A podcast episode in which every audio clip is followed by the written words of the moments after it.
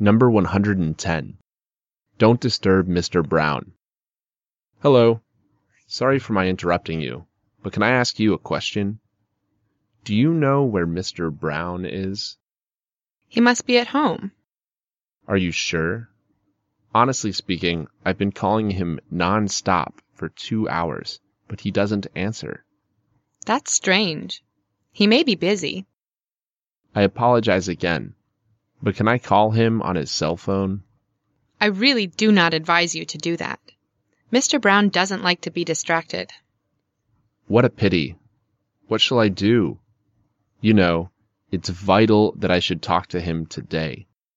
I don't know how to explain. In short, I have to solve a very serious problem and I need his advice. I'm sure he won't be angry when he knows the heart of the matter. Well, got it. Let me give you a piece of advice. Text him a message.